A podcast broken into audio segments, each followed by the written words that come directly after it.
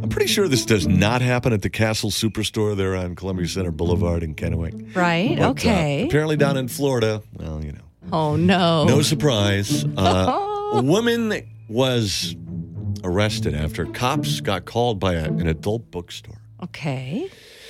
And apparently, allegedly, this woman, let's call her Terry, grabbed a pink phallic shaped toy off a shelf. Ooh, an adult toy. Yeah. And instead of bringing it to the counter and paying for it and bringing it home, Yeah, most people would do. she opened it up.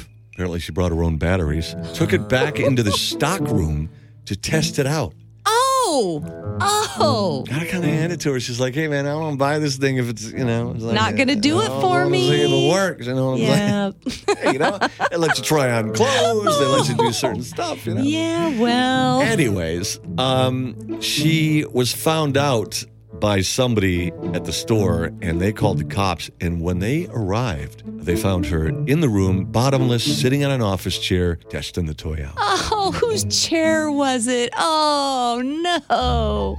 And about two seconds after they walked into the room, she dropped the toy on the floor. So, anyways, she was arrested for larceny because she didn't pay for the toy and indecent exposure. Well, hey, that fits. Just like the toy. That's just grossly inappropriate.